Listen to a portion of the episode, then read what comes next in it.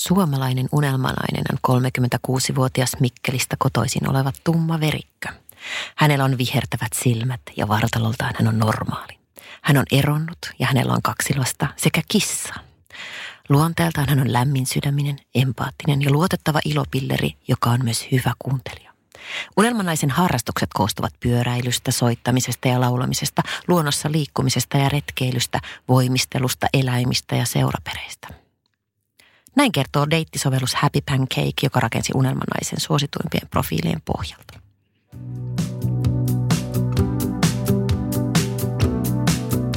Minä olen Niina. Ja minä olen Aina ja tämä on Eropodi. Me ollaan molemmat erottu aviopuolisoista meidän lastemme isistä jo aikoja sitten ja lisäksi meidän molempien vanhemmat ovat eronneet. Me haluttiin tehdä tämä podcast-sarja auttaaksemme ihmisiä, jotka käyvät läpi eroprosessia. Tänään Eropodissa keskustellaan naisen moninaisista rooleista eron jälkeen sekä pohditaan vähän näiden aiheuttamaa ristiriitaa. Onko sellaista? Naisen pitäisi olla siis pullantuoksunen äiti, menestyvä uratykki, ystävä, jolla on aina aikaa, seksikäs ja itsevarma sinkku. Aika haasteellista. Miten aina sun mielestä toi määritelmä unelmanaisesta osuu suhun? No en ole tumma verikkä ainakaan. Tota, Eikä teillä ole eläimiä? ei ole eläimiä. Olen empaattinen, harrastan soittamista ja laulamista ja luonnossa liikkumista ja retkeilyä ja en voimistelua, mutta joogaan kyllä. Pelaan lasten kanssa seurapelejä ja kyllä tykkään pyöräillä. Kyllä mä varmaan on se, ja kaksi lastakin on. Olen lämmin sydäminen ja luotettava, ilopilleri ja hyvä kuuntelija. Kyllä mä oon sellainen unelmanainen. Siis ihan täydellinen. Mä oon täyd- mä, lisäksi mä oon Savosta koteisen, en ihan Mikkelistä, mutta Pitäisikö mua alkaa seurustele sun kanssa? Joo. Semmoinen homma. Mä tunnistan sen, että, että, että mulla on monia rooleja elämässä. Mä oon nainen. Varmaan niin kuin ensimmäiseksi mä oon nainen Mm. kuitenkin. Sitten mä oon myös äiti. Sitten mä oon myös yrittäjä, tietyllä tavalla sellainen myös ura suhtautunut ihminen. Mä oon lisäksi myös koulutukseltani lakimies. Ja lakimiehet on tunnetusti on niin kuin todella tylsiä tyyppejä. Nipottajia. Niin. Mutta sä et mä, niin, mä en kyllä. oo. Eli mulla on myös sit niinku se, mä oon lakimies, mutta sit mä en, mä en ole kuitenkaan sellainen tyypillinen. Että mulla on myös semmoinen jonkinlainen hassu ja pohemi sekä ammatti että yksityisminä. Ja sitten mulla on tietenkin tämä mun alter ego sukkasaippua nainen, että mulla on myös sellainen esiintyvä rooli. Ja nämä kaikki roolit, mä elän niitä kaikkiaan ja aina ne aina välillä äh, niin painottuu eri tavalla mun kulloisessakin elämänvaiheessa. Ja esimerkiksi niin kuin mun eri vuosissa myös. Mm.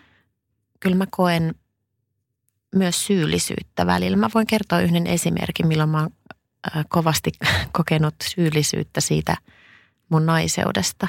Mm. Mä oon joskus kertonut sulle tästä mun kesämiehestä. Joo. Sen on eron jälkeen, jonka kanssa tapahtui tämä äh, äh, efekti. Ja mä, Joo. tästä tulee varmaan Wikipediaan semmoinen oma Mä, u- olemme kehittäneet uuden määritelmän. Eli ta, tutustuin kesämieheen eron jälkeisenä kesänä ja mä olin jotenkin tosi ihastunut ja, ja tota, oli sellainen tilanne, että m- mä en ollut oikein siinä vaiheessa pystynyt sopimaan mun lasten isän kanssa näistä tapaamisista ja se oli hyvin, Mm. hyvin hankalaa niin kuin järjestää aikaa itselle, varsinkin tälle kesämiehelle. Me ei oltu nähty varmaan sitten pari viikkoon kesämiehen taas ja sitten, sitten mä pyysin mun eksän näitä vanhempia, että voisiko he olla Joo. lasten kanssa sille, että mä voisin olla vuorokauden tämän, tämän tota kesämiehen kanssa. Ja sitten ihan ajattelematta tämä mun eksän ää, isä sanoi, kun mä olin siinä eteisessä mm. lähdössä, että hän sanoi jotenkin näin, että pitäisikö sun olla vähän enemmän noiden lasten kanssa. Mullahan tuli aivan siis niin kuin vedet silmiin, mua itketti. Joo. Että mulla oli niin hirveä syyllisyys iski siitä, mm. että mun pitäisi olla enemmän lasten kanssa. Mutta sitten mä, mä keskustelin sen itse asiassa pois jo ihan sillä, sillä hetkellä sitten hänen kanssaan. Mä vaan sitten sanoin, että hei, kuule, että tämä on semmoinen juttu, että, että mä oon äiti ja mm. käytännössä tässä nyt yksinhuoltaja, mutta että mä oon myös nainen. Että musta ei ikinä tule sellaista ihmistä, joka vaan kävisi töissä ja hoitaisi lapsia. Mm. Että tämä on myös osa mua, että mulla on myös oma elämä. Mutta, mutta että kyllä se tietyllä tavalla se, se syyllisyys aina välillä tulee sieltä. Mm. Kyllähän se varmaan ihan kaikissa elämäntilanteissa tulee, mutta jotenkin mä ajattelen, että avioero viimeistään pakottaa meidät jokaisen katsomaan itseään uudessa valossa ja miettimään, ketä me ollaan, millaiset arvo meillä on. Tai näin mä ainakin toivon, että se ainakin sen herättäisi meistä jokaisessa ihmisessä. Et mä koin aika vahvasti avioeron jälkeen, että että mun naisellisuus oli hukkunut sinne lakanoihin, vähän niin kuin Eerinkin laulaa siinä laulussa. Ja mä jouduin etsimään sitä tovin. Se oli hyvä, kun sä äsken luettelit tota, että mä oon nainen ja mä oon äiti. Niin mulla itse asiassa kulki lompakossa pitkään semmoinen lappu, mihin mä olin kirjoittanut, mitä mä oon. Ja se oli just nää, mä oon nainen. Eli mä halusin, että se mun niin kuin naisellisuus korostuu sitä kautta. Ja mä oon myös äiti. Se korostui siinä. Mä oon ammattilainen omassa työssäni. Se oli myös siellä listattuna. Ja sitten siellä oli muitakin arvoja, mitä mä koen tämmöinen avoin, rehellinen, iloinen, listattuna asioita, vähän niin kuin myös muistuttamassa mua näistä kaikista mun rooleista. Se naisellisuus oli ehkä aika ha- hauska siinä. Mun yksi semmoinen, mä muistan ensimmäisen avioeroseminaarin jälkeen, mä menin keskustaan ja mä ajattelin, että mä käyn shoppailemassa – Mä ostin semmoiset ihan ybernaiselliset korkkarit itselleni. ja sitten mä menin seuraavaan eroseminaariin ne, ne jalassa ja totesin, että nämä on mun avioerokengät. että näillä mä lähden bilettämään sitten. Miten sulla eron jälkeen? Tuliko sulla joku tämmöinen mun täytyy, että mä ihan todella paljon vierastan tätä ajatusta, että naiseus olisi hukkunut lakanoihin. Mä inhoan sitä koko biisiä ja, mm. ja tätä ei, mulle ei ollut mitään sellaista. Mä ylipäänsä inhoan näitä niin kuin naisten voimaantumisbiisejä, näitä korkkarit kattoon. Tämä on tyttö, joku ajatus siitä. Nyt sä dissaa mut suoraan. Mä ostin korkkarit ja mä erosin. Ei vaan tämä korkkarit kattoon tämä Kaijakoon biisi. Siis, että mä en todellakaan näe itteeni jossain yökerhon lattialla jossain naisporukassa sille, että heitetään käsilaukut siihen keskelle ja sitten tulee korkkarit kattoon ja niin, jorataan no, se, että mulla... Ei mä, uhriuduta. Niin ehkä joo ja, ja ehkä, joo, että mä, mä oon kyllä ollut hyvin naisellinen jo avioliiton aikana ja että ei mul, en mä koe, että se olisi jotenkin kadonnut mihinkään siellä tai, tai hukkunut jonnekin lakanoihin, että mutta olihan sukkasaippua nainen kumminkin jotenkin semmoinen tosi vahva ja itsenäisen naisen ruumiillistuma. Ää, joo, mutta se ei, se ei, no joo, ja sukkasaippua naisissa kieltämättä on myös paljon seksikkyyttä, että hän, on, mm. hän pukeutuu tosi korkeisiin korkkareihin siis vielä kuulijoille tiedoksi, että Sukkasaippua-nainen on tämmöinen mun alter ego, jolla mä oon tehnyt äh, tällaisia video, sketsivideoita heti eron jälkeen ja edelleen teen stand-up-keikkaa tai on tehnyt yhden stand-up-keikan kaverin häissä. Mutta tota, äh, joka tapauksessa, että et ehkä siinä sitten jotain siitä, että en, en mä tiedä mistä se tuli, mutta – voihan olla, että mä sillä tavalla halusin sitten ilmentää jotain omaa naisellisuutta tai sitä, sitä jotain mm. vahvuutta. Mä oon aikaisemminkin puhunut, että mä en ehkä avioliiton aikana pitänyt itsestäni riittävästi huolta. Mm. Niin sen, se voimistui sitten avioron jälkeen ja mulla tuli se niin kuin, se ei ole ehkä niinkään naisellisuuden, naiseuden etsimistä, vaan jopa itsetunnen kohottamista. Mä laihdutin, mä urheilin, mä aloin pitää huolta itsestäni mm. ihan hirvittävän paljon.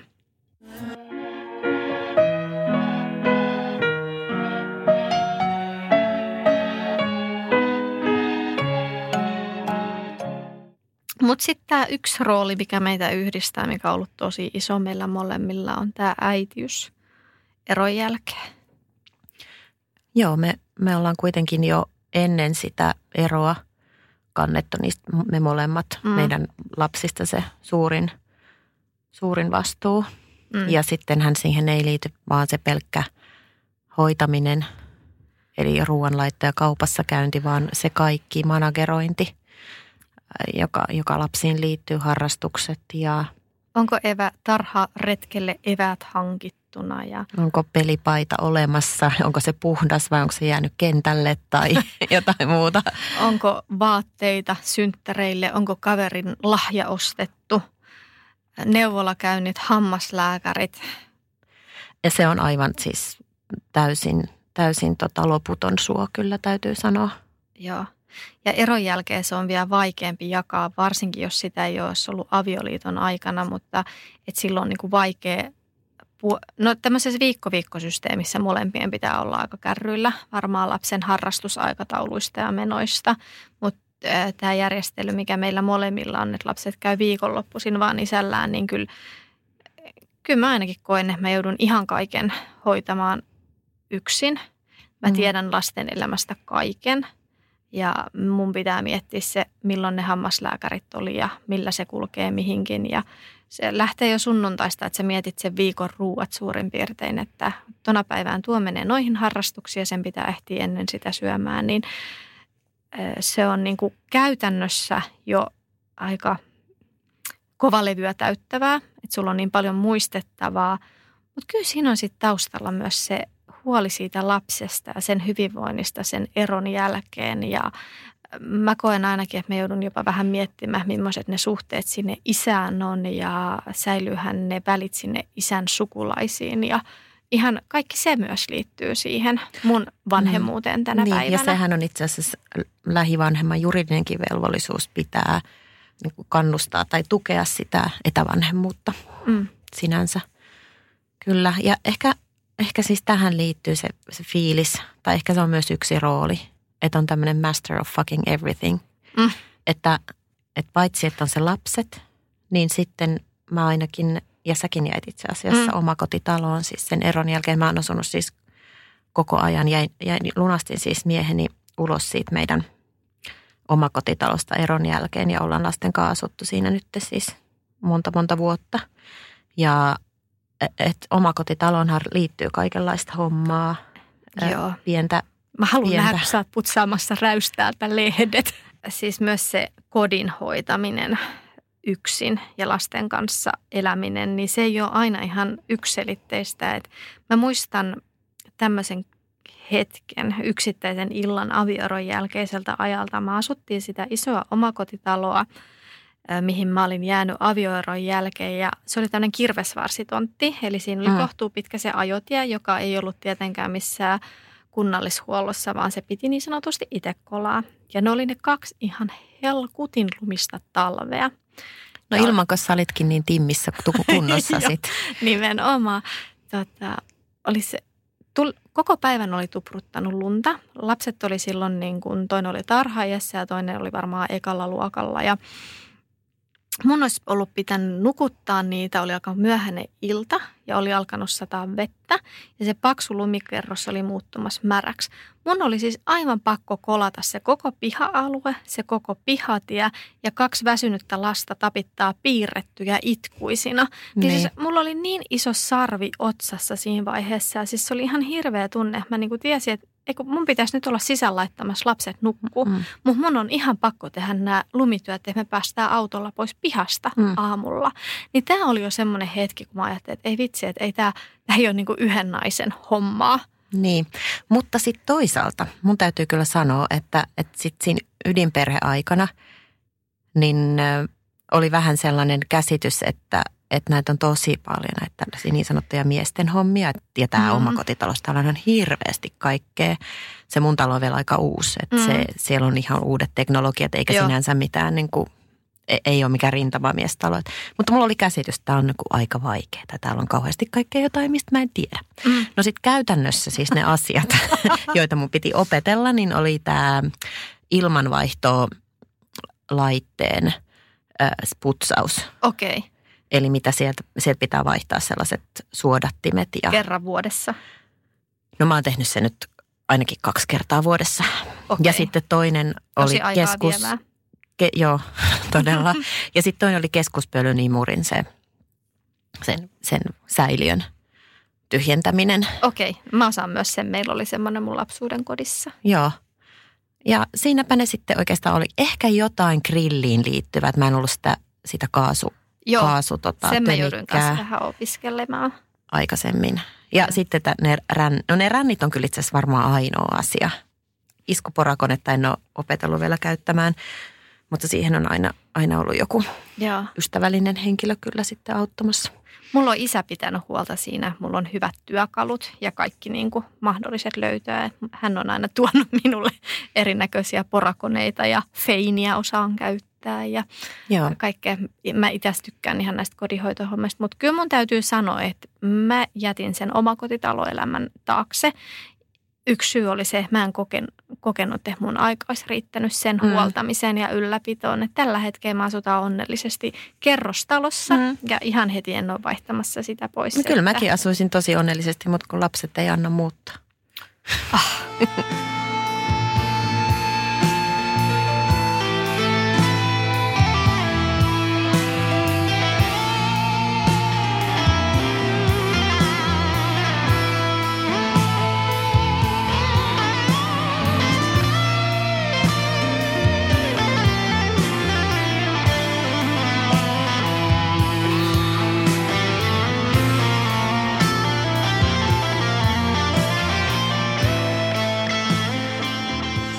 Mä oon ollut varsinkin ennen eroni hyvin ura, urasuuntautunut. Tai sanotaan, että mä en, eh- mä en ole niin sanotusti urasuuntautunut siis sillä tavalla, että mä katsoisin, että tuolla niin jossain yläviistossa on joku positio, jota mä tavoittelen mm. tai muuta, vaan mä oon aina suhtautunut mun työhön tosi intohimoisesti.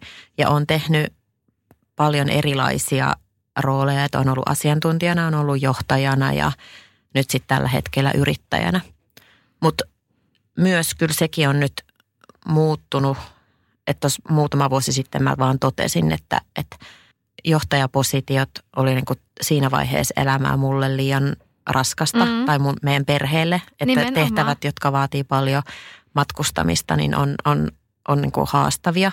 Ja nyt tällä hetkellä siis, tai sitten muutama vuosi sitten, niin ryhdyin yrittäjäksi.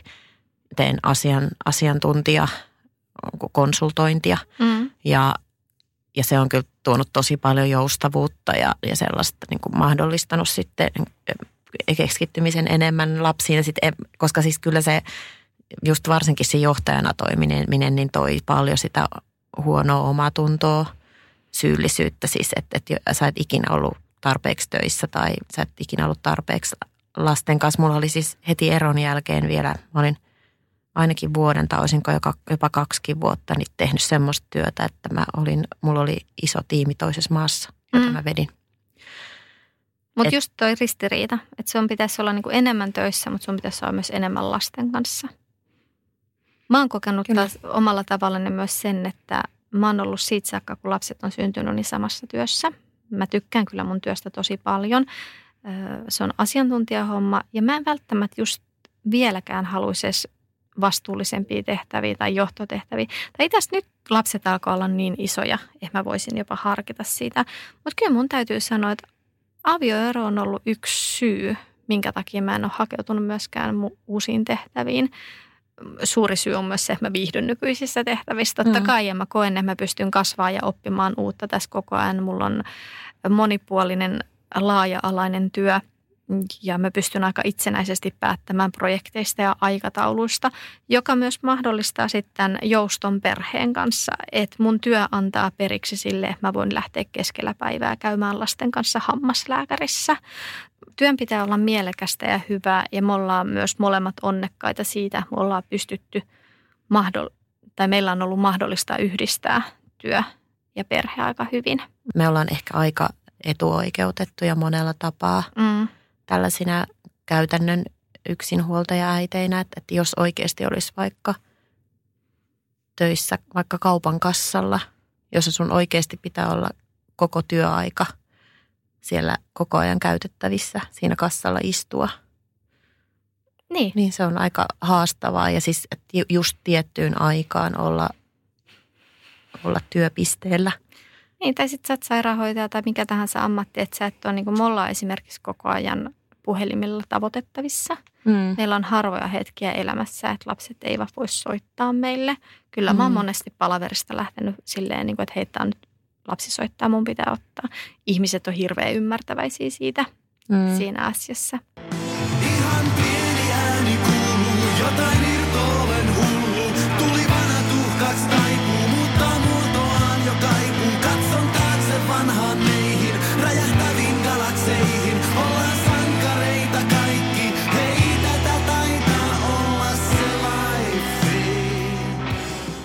Mutta miten sitten, sitten tämä sinkkuus? Onko se rooli? No en kyllä toivoisi, että se olisi jotenkin, että lukisi tuolla jossain. Tai siis, että, että ihmiset muistelisi. Ja jos mä nyt menehtyisin, niin mulla niinku ekana tulisi mieleen, että no se oli se sinkku. Se oli se sinkku. Hautakivessä. Niin. Aina. Äiti. sinkku. Uranainen ja sinkku. Joo. Hei, mä en ole kokenut tätä, mutta mun ystävä kertoi, että hänellä oli tällaista voimakkaasti. Siis häpeää siitä omasta sinkkuudesta heti eron jälkeen. Että et koki, että on jotenkin huonompi ihminen, kun ei ole naimisissa tai on eronnut. Mm. Onko sulla mitään tämmöistä kokemusta? Mun oli ehkä vaikea ö, mieltää identiteetti eronnut. Mm. Mä, ei se ehkä ollut niinku verrattavassa siihen, mä tai siihen avioliitto versus eronnut, vaan se identiteetti, varsinkin jos lomakkeissa kysytään, että oletko eronnut tai musta on hassu ruksata semmoinen kohta, että... Niin ja hei, lomakkeet, siis tämä lähiomainen kysymys. Joo. Siis äh, ootko laittanut isäs nimen sinne vai äitis vai minkä? Äiti on mun lähiomainen. Mä, silloin kun eron jälkeen ekaan kerran menin sinne ja sitten mä olin, että mä joudun oikeasti kirjoittamaan mun isän nimen, jonka kanssa mä oon viimeksi asunut, kun mä olin seitsemän. Nimenomaan. Että nämä on niitä hetkiä, että Joo. terve. Mä itse muistelisin, että 80-luvulla ala-asteella oli vähän semmoinen häpeä olla eroperheen lapsi. Voisiko se tulla jopa sieltä? Mähän olin myös eroperheen lapsi, mutta mä en ajattele, että se... No, mulla oli niin kummallinen se mun perhekuvia muutenkin. Että se ei ehkä se ero ollut siinä se isoin, vaan ehkä se jonkinlainen sateenkaariperhe tai muu. Mä en ehkä, niin se, en ole ikinä ajatellut. Mä, ja niin 80-luvulla mä, kaksi äitiä vai erolapsi, niin... Niin. Joo. Mutta mulla oli se ero muutenkin niin pitkä prosessi, että mä olin varmaan sopeutunut tähän ajatukseen, että mä oon eronnut sinkku. Ei, ei mulla siinä mitään. Mä, mä oon ollut ihan, ihan tota, tyytyväisesti sinkku, mm. paitsi silloin, kun pitää kirjoittaa se lähiomainen sinne jonnekin lomakkeeseen. Joo, mä voin sanoa, että mä oon ihan ylpeästikin sinkku. Ei se, se ei mun mielestä ole mikään hävettävä status. Ehkä se enemmän se sinkkuus tulee siitä, että kun sä treffailet ihmisiä, niin sun pitää esittää, tai no väärin sanoa esittää, mutta sä kerrot, että sä oot tosi puhelias, sosiaalinen, kiva, avoin, sä harrastat sitä ja tätä ja sitten sulla on nämä lapset ja sähän annat semmoisen kuvan, että sulla on aikaa ihan joka asialle. Ja sitten niin. se totuus lävähtää se silmille siinä vaiheessa, kun ollaan sopimassa treffejä. No joo, mulla olisi tuossa kolme viikon päästä toi yksi ilta vapaa. Siellä yksi slotti. joo, sopisiko sulle se? Aika moni orastava suhde on kaatunut ihan tähän ajan puutteeseen tilanteessa, missä ei ole viikko-viikkojärjestelyä. Mm. Se on harmittanut joskus. Niin. Nykyään mä, mun lapset on kyllä niin isoja, ne on jo todennut, että äiti sä voit ihan hyvin mennä treffeille. Kyllä me pärjätään täällä. Niin. Mitenkäs sitten nämä roolit suhteessa näihin ex-sukulaisiin, siis vaikka rooli ex-miniänä? Mulla on erittäin hyvät välit mun ex-anopin kanssa. Mä koen, että me ollaan ystäviä – Mm. Mä oon tota, soittelen hänelle edelleen. Hän asuu vähän kauempana, mutta mä oon ajatellut sen sitä kautta ensisijaisesti, että on myös mun velvollisuus viedä lapsi hänen luokseen kylään, että he tapaavat toisiaan. Ja mä oon vuosien varrella myös huomannut, että meillä on tosi hyvät jutut keskenämme. Et silloin kun lapset oli pienempiä, me käytiin siellä kolmisin kylässä ja laitettiin lapset nukkumaan, niin Anoppi saattoi kaivaa jonkun Baileys-pullon esille. Baileys, Joo. makea. Makea. Ja siinä me sitten höpöteltiin ja jaettiin kuulumisia ja mä koen, että hän haluaa pitää mut elämässään ja mä haluan pitää hänet meidän elämässään. Et mä oon itse asiassa aika hyvissä väleissä. Öm, Eksän suku kutsuu mua edelleen heidän sukujuhliinsa, mm. ylioppilasjuhlien vastaaviin. Ja ne on niitä tilanteita, mitkä ehkä jollain tavalla on vaivaannuttavia. Tai mä luulen, että ne on mun Excelle joskus vähän vaivaannuttavia, kun hänen entinen vaimonsa ja uusi vaimonsa on siellä. Mutta ihan hyvin me handlataan ne ja aikuismaisesti. Sä oot ilmeisesti aina kumminkin aika paljon tekemisissä sun eksän Joo, mun, vanhempien kanssa. Mun eksän vanhemmilla on avaimet mun kotiin molemmilla. Aika Kyllä. mahtavaa. en tiedä, onko se mahtavaa, mutta se on käytännöllistä. Mutta he, he ilmoittavat, jos ovat tulossa. Soittavat ovikelloa. Okei. Okay. Kyllä. Ei välttämättä aina soita. Okei. Okay. Mutta ei ole tullut mitään ikäviä yllätyshetkiä. Mm. Sitten lapset viettää tosi paljon aikaa myös näiden eksän vanhempien kanssa ja eilen oltiin ex-anopin ja lasten kanssa jatskonsertissa. Okei. Okay. Ja ollaan käyty yhdessä myös ulkomaan matkoilla, ihan kaukomatkoillakin silleen, että ex-anoppi on ollut mukana, että kyllä mä, ja mä oon viettänyt aikaa nyt eronkin jälkeen niin heidän, heidän mökillään ja kyllä me ollaan silleen läheisiä ja hyvin, niin kuin hyvissä väleissä. Joo. Ja musta se on myös lasten kannalta tosi tärkeää. Ja mä oon myös tukenut sitä heidän isovanhemmuuttaan sillä tavalla, että no nyt esimerkiksi tämä eilen kun oltiin siellä konsertissa, niin se oli lasten lahja mummille, kun mummilla oli synttärit tässä pari viikkoa sitten. Niin annettiin tämmöinen lahja mm. sitten lapsilta hänelle, että pääsi, pääsi konserttiin last, lapsen lasten kanssa. Joo, toi on mun mielestä tosi tärkeää. Kyllä. Me ollaan myös tukena siinä asiassa. Mm. Eksanopista myös yksi mm, hauska juttu oli, tota, että mä seurustelin vähän aikaa ja hän sitten kysyi, että no minkäs näköinen tyyppi se uusi mies sitten on. Ja mä näytin hänelle sitten valokuvan siitä, niin se oli ihan yllättynyt, että herran aika saa hiuksinen. Että kun hänen poikansa oli vaalea, niin mä oon aina kuvitellut, että sä oot blondeihin mieltynyt. Et mun Itse asiassa mun ex-anoppi myös on jotenkin hyvin kannustava ollut näiden mun Joo. Miesystävien kanssa. No ei hän, hän on nähnyt yhden ja sitten ollaan puhuttu jostain toisesta. Joo. Hän on niin kysynyt, no mi, mi, mi, mitä hän tekee ja no minkälainen Joo. se on. Ja Jotenkin ihana, nekin pystyy, niin kuin, ne on ottanut myös uudenlaisen roolin meidän elämissä. Joo, kyllä.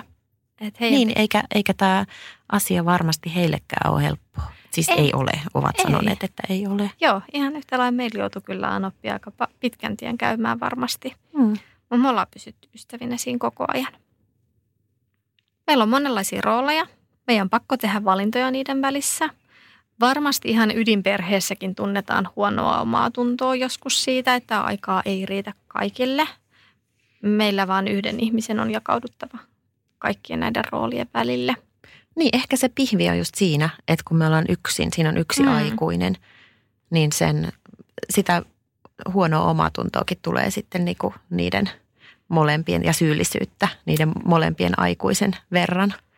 Mutta tässä toisaalta ero on omalla tavallaan mahdollistanut meille aikamoisen kasvuntien näissä no kaikissa rooleissa. Kyllä. Ja se on asia, minkä mä toivon jokaiselle ihmiselle, joka joutuu käymään eron, että se avaisi myös semmoisen tien itsensä etsimiselle ja niiden omien roolien määrittämiselle ja sille mietinnälle, että me jokainen mietittäisiin se, mitä me oikeasti halutaan olla, millaisia me oltaisiin. Ero on aina muutos ja muutos on aina mahdollisuus kasvuun. Aika hyvin sanottu. Kiitos Aina. Kiitos Iina.